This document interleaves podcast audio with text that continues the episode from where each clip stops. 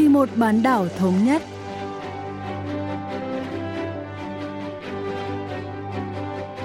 Thanh Hảo xin kính chào quý vị và các bạn. Mời quý vị và các bạn cùng theo dõi chuyên mục Vì một bán đảo thống nhất của Đài Phát thanh Quốc tế Hàn Quốc KBS World Radio.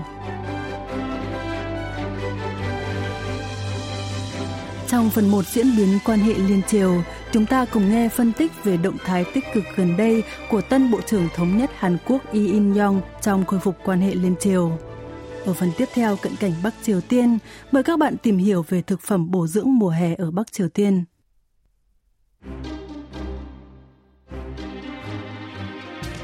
Tân Bộ trưởng Thống nhất Hàn Quốc Lee In-yong đang có những nỗ lực tích cực để cải thiện mối quan hệ liên triều bị đình trệ sau khi được Tổng thống Moon Jae-in phê chuẩn bổ nhiệm chức Bộ trưởng Thống nhất ngày 27 tháng 7 vừa qua, ông Y đã bắt đầu ngay nhiệm kỳ mà không cần lễ nhậm chức.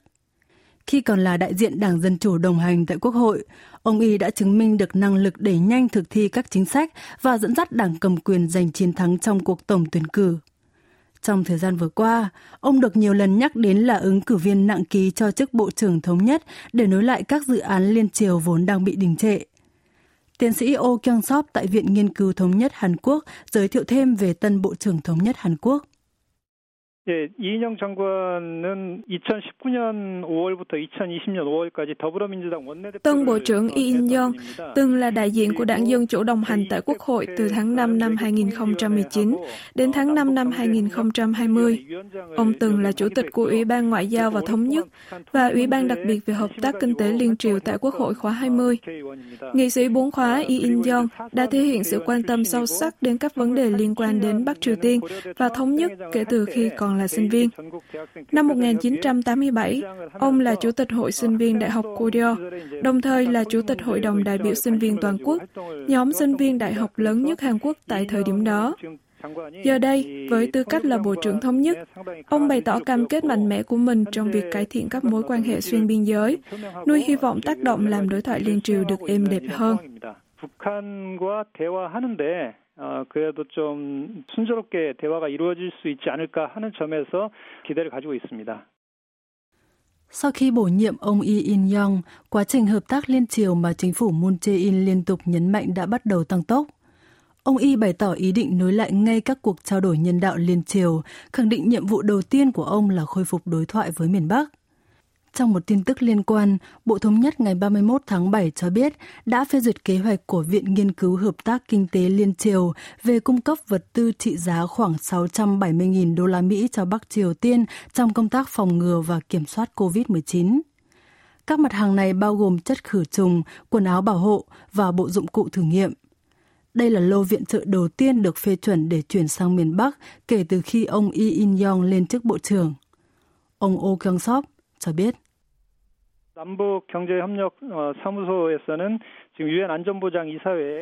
Viện Nghiên cứu Hợp tác Kinh tế Liên Triều đã đề nghị Ủy ban Cấm vận Bắc Triều Tiên thuộc Hội đồng Bảo an Liên Hợp Quốc miễn trừ để có thể gửi vật tư kiểm dịch, máy chụp ảnh nhiệt cho các trường học, bến cảng và bệnh viện ở tỉnh Bắc Pyongan. Tân Bộ trưởng Y đã phê duyệt lô hàng, nhưng chính phủ không tiết lộ ai sẽ nhận nó. Vẫn còn phải xem liệu Bắc Triều Tiên sẽ chấp nhận lô hàng của Viện Nghiên cứu Hợp tác Kinh tế Liên Triều hay không. Bằng việc phê duyệt, ông Y đã cho thấy rõ Seoul cam kết đối thoại với Bình Nhưỡng. 어, 북한과 대화하겠다는 명확한 의지를 표현한 게 아닌가 이런 점에서 이제 언론에 상당한 관심을 보인 것 같고요. Hoạt động bên ngoài đầu tiên kể từ khi nhậm chức của ông Lee In-yong là đến thăm ga Chechin trên bờ biển phía đông thuộc tỉnh Kangwon, cực bắc Hàn Quốc hôm 31 tháng 7. Tại đây, ông đã đề cập đến khả năng nối lại chương trình du lịch núi Cầm Cang dưới hình thức tour du lịch cá nhân riêng lẻ. Ngay ngày hôm sau, ông tham dự một sự kiện đi bộ ở huyện Yangyang cũng thuộc tỉnh Kangwon. Như vậy, ông đã dành cuối tuần đầu tiên với tư cách là tân bộ trưởng thống nhất ở tỉnh Kangwon gần biên giới Liên Triều. Trong một cuộc họp của Ủy ban Ngoại giao và Thống nhất thuộc Quốc hội hôm 3 tháng 8, ông đã chủ động bác bỏ lập luận của các nghị sĩ phe đối lập về việc phản đối chính phủ đẩy nhanh tiến trình sửa đổi pháp lý để thông qua luật cấm giải truyền đơn sang miền Bắc với lý do xâm phạm quyền tự do ngôn luận. Theo tân Bộ trưởng Y, việc này là nhằm mục đích đảm bảo an toàn cho cư dân ở khu vực biên giới. Ông Ô Kyung Sop phân tích. 구체적으로 북한이 우리 측에 요구한 게 개성공단 재개하고 금강산 관광 Miền Bắc đã yêu cầu miền Nam nối lại dự án khu công nghiệp Kaesong và chương trình du lịch núi Cơm Cang. Dư luận đang quan tâm đến cách Tân Bộ trưởng Thống nhất Hàn Quốc sẽ giải quyết các vấn đề liên quan đến hợp tác kinh tế liên triều ra sao. Liên quan đến kế hoạch của chính phủ về việc cấm rải truyền đơn sang lãnh thổ miền Bắc, ông Y thừa nhận rằng các nhà hoạt động dân sự có thể biện minh cho việc này bằng quyền tự do ngôn luận Tuy nhiên, ông cho rằng việc này sẽ gây nguy hiểm đến tính mạng, an toàn và tài sản của người dân địa phương ở khu vực biên giới và cản trở quan hệ liên triều, nên cần xử lý vấn đề này một cách có hệ thống và hợp pháp. Liên quan đến vấn đề này, cộng đồng quốc tế cũng đã bày tỏ lo ngại việc cấm trải truyền đơn có thể vi phạm quyền tự do ngôn luận, cũng như hạn chế các hoạt động của các tổ chức người tị nạn Bắc Triều Tiên. Do đó, chính phủ Hàn Quốc cũng cẩn trọng hơn khi lập pháp và thực thi lệnh cấm rải truyền đơn lên miền Bắc. 제약할 가능성이 있다. 이런 우려를 통일부에 지금 하고 있기 때문에 법안을 제정하고 실행하는 과정에서 상당히 신중을 기할 필요가 있다고 판단이 됩니다. Ông Yi In-yong dường như quyết tâm phá vỡ bế tắc trong quan hệ liên triều bằng cách xoay chuyển trọng tâm từ Mỹ Triều sang liên triều do Bộ Thống nhất dẫn dắt. Trong bối cảnh tân Bộ trưởng Y liên tục nhấn mạnh tầm quan trọng của việc khôi phục đối thoại liên triều và hợp tác xuyên biên giới, cần phải chờ xem Bắc Triều Tiên sẽ đáp trả như thế nào. Giới phân tích cho rằng Bắc Triều Tiên có thể đưa ra phản ứng tích cực vì nước này không có ác cảm với ông Y. Ông Oh Kyung-sop lý giải. 7월 14일 날 북한 대남 선전 매체인 우리 민족끼리에서는 Ngày 14 tháng 7, một hãng truyền thông của Bắc Triều Tiên cho biết họ có nhiều kỳ vọng đối với tân Bộ trưởng Thống nhất Yin Yong và tân cố vấn đặc biệt về vấn đề ngoại giao và an ninh Im Jong Sok của Hàn Quốc. Bài đăng cũng thể hiện nhiều quan tâm đến các động thái trong tương lai của hai quan chức này vì biết rằng cả hai đều chỉ trích nhóm làm việc hàng Mỹ. Nhấn mạnh nhu cầu về các giải pháp sáng tạo để cải thiện mối quan hệ liên triều, ông Y đề xuất một cuộc trao đổi hàng hóa quy mô nhỏ trong giai đoạn đầu của hợp tác kinh tế xuyên biên giới. Ví dụ, bì Thê Tung Cang, sông Thê Tung, hoặc nước khoáng từ núi Cơm Cang của miền Bắc có thể đổi với gạo và thuốc men của Hàn Quốc. Ông bày tỏ hy vọng Bắc Triều Tiên sẽ bồi thường cho việc phá hủy văn phòng liên lạc Liên Triều bằng cách cung cấp đất để mở một văn phòng đại diện tại Bình Nhưỡng. Khi Bắc Triều Tiên bắt đầu có một số kỳ vọng đối với ông Y, giới phân tích hy vọng hai miền có thể nối lại đối thoại.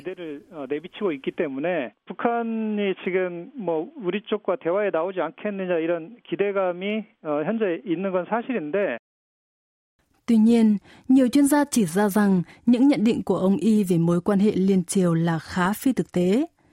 Trả lời báo giới sau chuyến thăm Nghĩa trang quốc gia Seoul hôm 30 tháng 7, ông khẳng định những hy sinh vì hòa bình của những người lính trong chiến tranh có thể chính đáng và công bằng hơn. Khi được hỏi về cảm nhận về bài phát biểu của nhà lãnh đạo Bắc Triều Tiên Kim Jong-un hôm 27 tháng 7, đánh dấu kỷ niệm 67 năm ngày ký Hiệp định Đình chiến chiến tranh Triều Tiên 27 tháng 7 1953, rằng an ninh và tương lai của miền Bắc được đảm bảo vĩnh viễn nhờ vào khả năng gian đe hạt nhân tự vệ. Ông Y nhấn mạnh, trong khi Bình Nhưỡng tiếp tục nói về hạt nhân và tên lửa, thì Seoul nên thúc đẩy hòa bình theo cách tích cực hơn. Giới chuyên gia nhận định, tân Bộ trưởng Y có thể gửi tín hiệu sai cho Bắc Triều Tiên nếu chỉ gửi thông điệp đối thoại và hợp tác mà không yêu cầu phi hạt nhân hóa. Ông Oh Kyung-sop đến từ Viện Nghiên cứu Thống nhất Hàn Quốc giải thích. 일단 이 장관의 답변은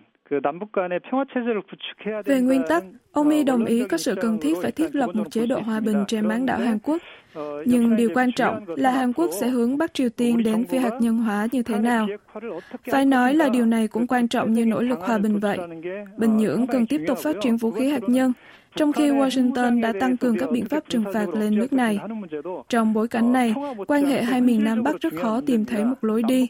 Nếu Seoul chỉ thúc đẩy đối thoại và hợp tác và giữ im lặng về phi hạt nhân hóa, thì rất có thể Bình Nhưỡng lầm tưởng rằng miền Nam sẽ nhắm mắt làm ngơ trước vũ khí hạt nhân, hoặc miền Nam sẽ viện trợ cho miền Bắc bất chấp lệnh trừng phạt quốc tế. Do đó, khi nói về các vấn đề liên quan đến Bắc Triều Tiên, chính phủ cần đưa ra các biện pháp cụ thể để giải quyết vấn đề hạt nhân và các miền Bắc phát triển vũ khí hạt nhân quân đội. 실제 북한 핵을 어떻게 군사적으로 억제할 것인가에 대한 이야기를 하는 것이 가장 중요한 문제라고 볼 수 있습니다. Trong nửa cuối năm nay, Hàn Quốc sẽ đối mặt với nhiều yếu tố khác ảnh hưởng đến số phận của bán đảo Hàn Quốc. trong dịp đánh dấu kỷ niệm 75 năm giải phóng dân tộc Hàn khỏi thống trị của thực dân Nhật ngày 15 tháng 8. Rất có thể Tổng thống Moon Jae-in sẽ đề xuất tiếp tục chương trình đoàn tụ cho các gia đình ly tán với Bắc Triều Tiên. Seoul đang chú ý đến cách mà Bình Nhưỡng sẽ đáp trả cuộc tập trận quân sự chung Hàn Mỹ như thế nào. Trên hết, cuộc bầu cử Tổng thống Mỹ vào tháng 11 tới sẽ ảnh hưởng lớn đến tiến trình đàm phán hạt nhân Mỹ-Triều cũng như quan hệ liên triều trong tương lai. Ông Oh Kyung-sop chia sẻ. 지금 현재 상황은 미국 대선으로 인해서 미국 대화가 진척되기 어려운 이런 Thật khó có bước tiến nào cho đối thoại Mỹ-Triều ở thời điểm hiện tại, trước thêm cuộc bầu cử Tổng thống Mỹ. Dù là Tổng thống đương nhiệm Donald Trump tái đắc cử hay ông Joe Biden của đảng Dân Chủ lên nắm quyền, Quan hệ Mỹ-Triều rất khó có bước tiến, trừ khi Bình Nhưỡng thực hiện phi hạt nhân hóa hoàn toàn. Trong bối cảnh này, nỗ lực cải thiện quan hệ liên triều lại càng khó khăn hơn, bởi vai trò của chính phủ Hàn Quốc bị hạn chế. Seoul cần nỗ lực ngoại giao để thuyết phục Bình Nhưỡng thực hiện phi hạt nhân hóa và tạo điều kiện thuận lợi cho đàm phán Mỹ-Triều. Đây là điều chính phủ Hàn Quốc nên làm để hàn gắn quan hệ liên triều ở thời điểm hiện tại. 정부가 노력해야 될 부분이라고 볼 수 있습니다. Tân Bộ trưởng Thống nhất Hàn Quốc Lee In-yong thể hiện quyết tâm cao trong cải thiện quan hệ liên triều.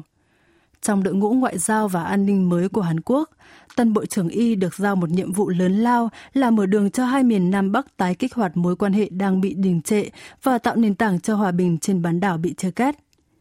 Hy vọng chính phủ Hàn Quốc sẽ đưa ra các biện pháp cụ thể để hai miền có thể chủ động giải quyết các vấn đề khu vực cũng như đưa ra chiến lược cẩn trọng để giải quyết vấn đề hạt nhân.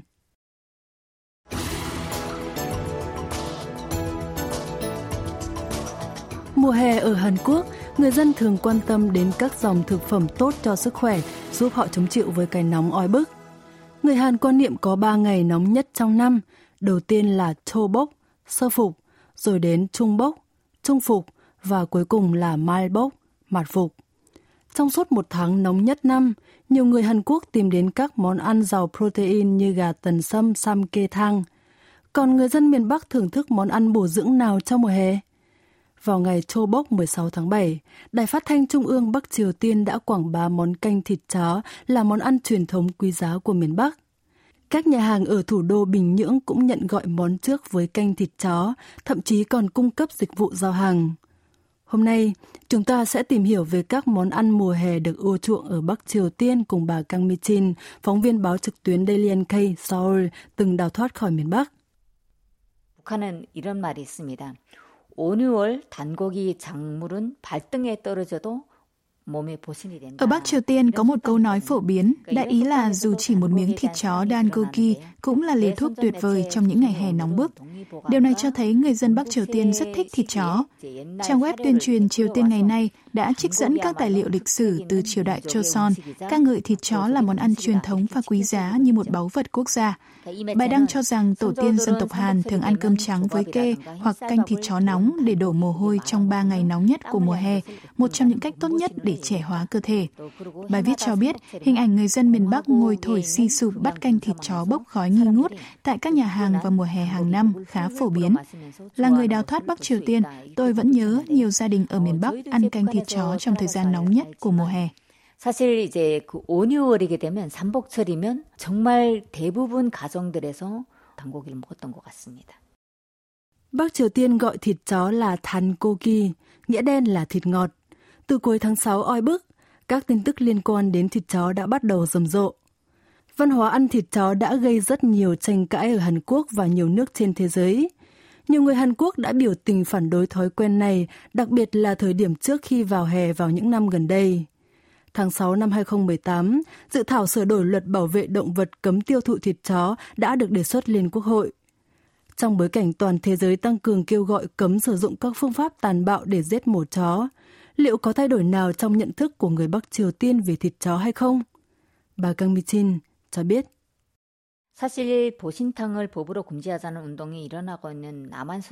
Nếu người miền Bắc nghe tin tức về chiến dịch xây dựng luật cấm tiêu thụ thịt chó của Hàn Quốc, họ sẽ nói điều này thật kỳ quái và khó tin.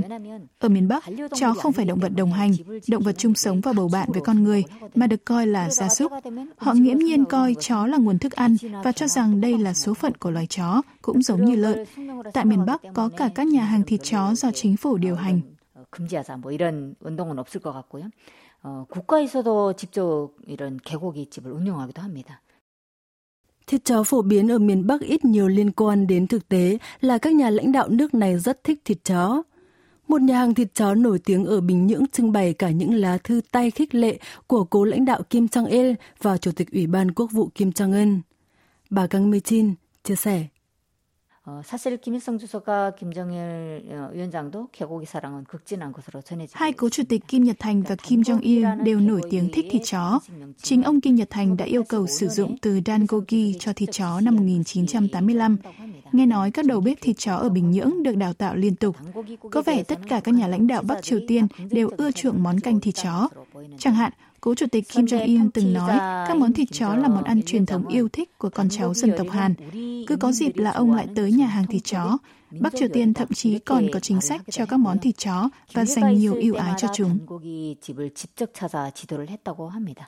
개고기 요리를 위한 정책도 하고 또 배려도 크다고 합니다. Ngoài canh thịt chó, người Bắc Triều Tiên còn thưởng thức cháo đậu đỏ và canh gà ướp lạnh vào mùa hè để đánh bại cái nóng thiêu đốt. Người Hàn Quốc thường ăn cháo đậu đỏ vào ngày đông chí, còn người Bắc Triều Tiên lại coi món này là loại thực phẩm tiếp thêm sinh lực vào mùa hè, bởi cái lạnh của đậu đỏ có thể làm dịu đi cái nóng. Ngoài ra, món canh gà lạnh với giấm vào mù tạt chô kê thang cũng làm tăng cảm giác ngon miệng vào mùa hè. Món này cũng được coi là một trong những món ăn mùa hè tốt cho sức khỏe ở Hàn Quốc. Bà Kang Mi Jin cho biết thêm.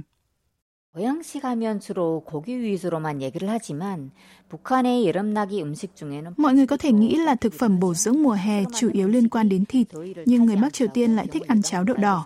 Một tờ báo địa phương còn gợi ý độc giả đun sôi cháo và ăn ngay để toát mồ hôi, đạt hiệu quả mong muốn. Bài báo cũng cho biết đun sôi thực phẩm trước khi ăn trong những ngày hè nóng nực sẽ giúp cơ thể khỏe mạnh và chịu được sức nóng tốt hơn, giống quan niệm lấy độc trị độc. Người miền Bắc tin rằng đậu đỏ giúp ngăn ngừa bệnh tật, xua đuổi tà ma và chống chọi cái nóng mùa hè. Chogethang vốn là một trong những món ngon mùa đông ở các tỉnh Hamgyong và Pyongan.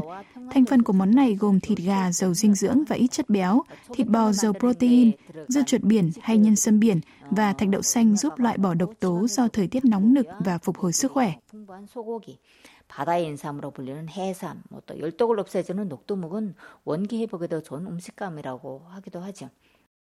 Tuy vậy, giá các món ăn tăng cường sức khỏe không hề rẻ.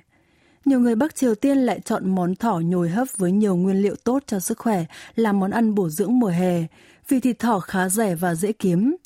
Món này đã trở nên phổ biến từ những năm 1970 khi Bắc Triều Tiên bắt đầu thực hiện kế hoạch trẻ em. Theo đó, nước này đã chỉ thị cho trẻ em nuôi thỏ, khẳng định nuôi thỏ sẽ góp phần giúp quê hương đất nước giàu đẹp hơn. Cư dân miền Bắc nuôi thỏ ở nhà để nộp một lượng da thỏ nhất định cho nhà nước mỗi năm. Nuôi thỏ không tốn nhiều chi phí vì chúng phát triển tốt trong điều kiện nhà ở thông thường, trong khi các gia súc khác lại chỉ được nuôi ở nông thôn. Không có gì ngạc nhiên khi thịt thỏ đã trở thành loại thực phẩm bổ dưỡng sức khỏe phổ biến của nhiều người dân miền Bắc. Bà Kang Mi-chin phân tích. 토끼검은 고기가 이제 질기지 않고 이제 Thịt thỏ mềm nhưng dai và có vị như nấm thông. Người ta làm sạch bụng thỏ rồi nhồi nhiều loại nguyên liệu đa dạng như gạo nếp và rễ cây sữa. Một số người còn cho thảo dược hoặc đậu đỏ rồi ninh trong 2 đến 3 tiếng.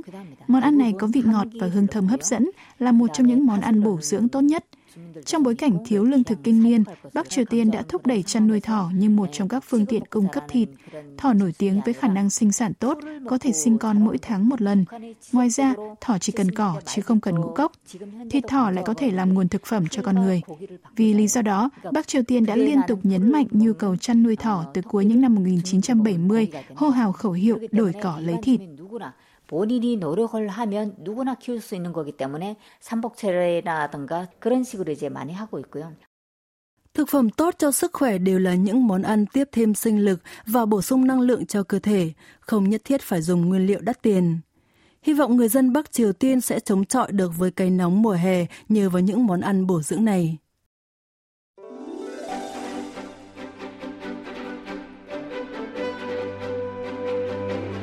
Vị và các bạn vừa lắng nghe chuyên mục Vì một bán đảo thống nhất của Đài Phát thanh Quốc tế Hàn Quốc KBS World Radio. Cảm ơn quý vị và các bạn đã quan tâm theo dõi. Xin kính chào tạm biệt và hẹn gặp lại trong chuyên mục tuần sau.